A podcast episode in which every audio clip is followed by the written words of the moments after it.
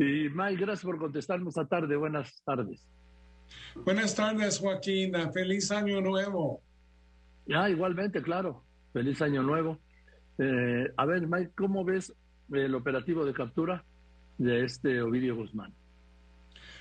Bueno, yo creo que el operativo fue algo eficaz. Al contrario, lo que sucedió en 2019, cuando tuvieron que liberar a Ovidio en la primera captura, este operativo fue más efectivo y mejor planeado. Entonces, la captura de Ovidio es, como siempre ha dicho, un triunfo para la justicia, pero no va a tener impacto en el cartel de Sinaloa, simplemente porque todavía existe la infraestructura de esta organización. Todavía está como el líder máximo, Ismael Mayo Zambada, que ha, tomado control de ese cartel desde el tiempo que estuvo encarcelado Chapo Guzmán. Y es un individuo muy inteligente, nunca ha tocado una cárcel. Y entonces, mientras que él está ahí, va a seguir funcionando este cartel. Y luego todavía existen uh, tres chapitos, eh, hermanos o medio hermanos de, Ovidio, que son Jesús Alfredo, Iván Archibaldo y luego Joaquín, Guzmán Jr. Son lo que para mí esto no va a mermar las actividades del cartel de Sinaloa, no va a mermar la violencia y no va a mermar el, transbordo de, drogas aquí a los Estados Unidos. Ahora, Mike, eh, hay quienes dicen que no es importante detener a los jefes. Yo insisto en que sí. Porque pues, he escuchado versiones y de gente seria que dice, ¿para qué los detienen si la organización sigue? Bueno, pues hay que detenerlos pues porque es una obligación del Estado, en este caso mexicano, detener a los delincuentes, ¿no? Sí, eh, tienes la razón, Joaquín, pero yo creo que también es muy importante que no nomás atacara a los jefes de los carteles, pero también a todas las organizaciones. Estoy hablando de los que lavan dinero, los abogados que protegen y los políticos que protegen a los carteles, detener a los sicarios y toda la, infraestructura, porque si nada más atacas a los jefes, entonces los carteles se van a fragmentar como hemos visto y luego en deber de tener uno vas a tener tres o cuatro que van a estar peleando por el poder, el control y luego las rutas para transportar droga a los Estados Unidos. Sí, coincido contigo, es fundamental atacar toda su infraestructura, ¿sí? Lavadores de dinero, abogados, pero sobre todo en este caso yo abundaría en el tema de los lavadores de dinero. Sí, porque si les quitas los activos, entonces va a ser muy difícil para que una organización siga trabajando, porque ellos tienen que generar bastante dinero para pagarle a los sicarios, a miembros de la organización y luego pagar a individuos corruptos que protegen, en este caso al cartel de Sinaloa. Entonces tiene que ser un ataque frontal que va a desarticular estas organizaciones. Ahora, eh, hay aquí un, un, punto muy importante de lo que está señalando.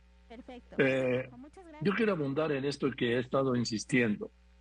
Mike. Mike Vigil, ex agente de la CIA, estuvo 12 años en México, ex director de operaciones también. A ver, Mike. En el operativo de ayer, los delincuentes mataron a 10 militares, a un policía, o sea, a 11 elementos de la fuerza pública, federal y estatal. Hirieron a 35 soldados, a 35 militares e hirieron a 17 policías hirieron a 52 integrantes de la fuerza pública estatal y federal. Estamos hablando de la capacidad de fuego de estas bandas. Sí, mira, para mí lo que sucedió ayer, bueno, cuando, durante la captura de, de Ovidio, es que el cartel de Sinaloa y muchos de los carteles en México están operando así como paramilitares. Entonces, el cartel de Sinaloa ya tiene obviamente un plan para ejecutar si capturan a un miembro de su cartel para sellar todas las, las carreteras entrando y saliendo de, por ejemplo, de Culiacán. Y luego tienen armamento así tipo militar. Y desgraciadamente, 75% del armamento que, que se encuentra en México viene de los Estados Unidos. Entonces el Partido Republicano acá está en el bolsillo del NRA, que es la Asociación de Rifles Nacional, y les dan mucho dinero para sus campañas. Y nosotros también estamos sufriendo así por masacres, ataques, muertes en las escuelas, porque los republicanos no quieren controlar las armas.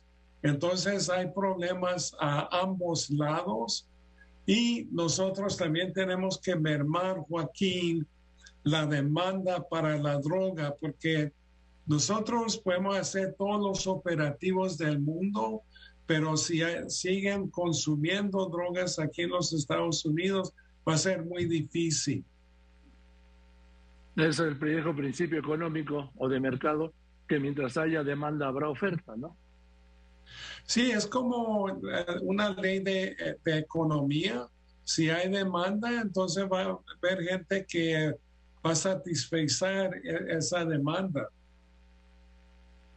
Ahora, eh, estás, el caso de este Ovidio Guzmán y, el cártel de Sinaloa están muy metidos en el tema del fentanilo, de la exportación de fentanilo a Estados Unidos, ¿no?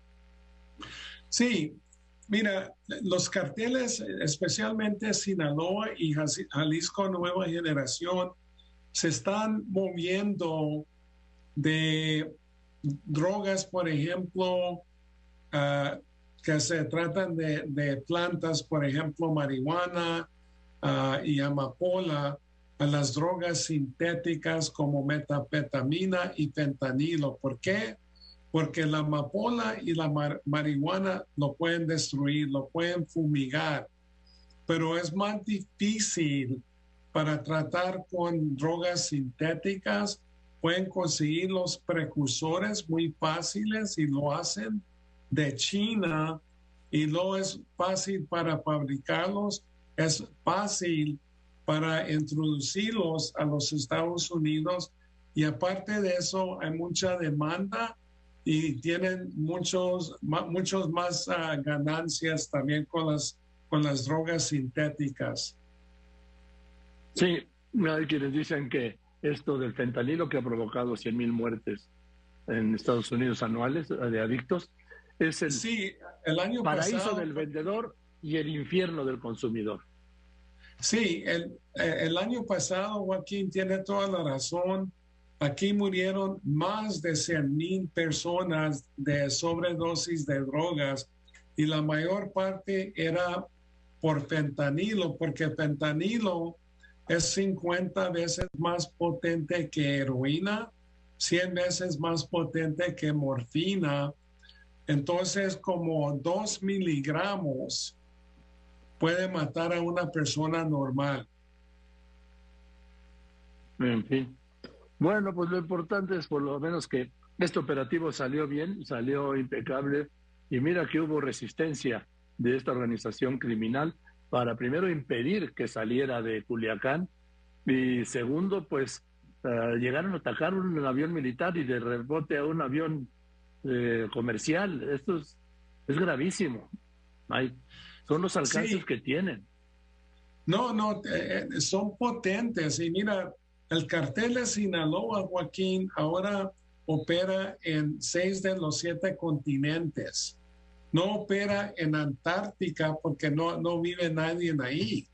Entonces ellos tienen de, ya tienen muchos años operando y la cosa que tienen armamento así tipo militar, tienen bastante dinero y la cosa que han infiltrado, Joaquín, ahora no nomás están traficando droga, pero han infiltrado mucha de la industria en México, por ejemplo, el robo de petróleo. Estamos hablando de un billón de dólares, la pesca, aguacate, ah, el robo de madera, de todo. Entonces, extorsión, ah, tráfico así de inmigrantes, sexo, son los que están metidos en todo y eso nos hace más resistentes a los operativos que va generando las fuerzas de seguridad. Así es, se han diversificado y abarcan ya todo. Gracias, Mike. Te mando un saludo y feliz año. Feliz año, Joaquín. Te mando un fuerte abrazo, hermano. Igualmente, que estés muy bien. Mike Vigil, eh, el director de operaciones de la DEA en México, estuvo 12 años y medio. Mientras tanto, en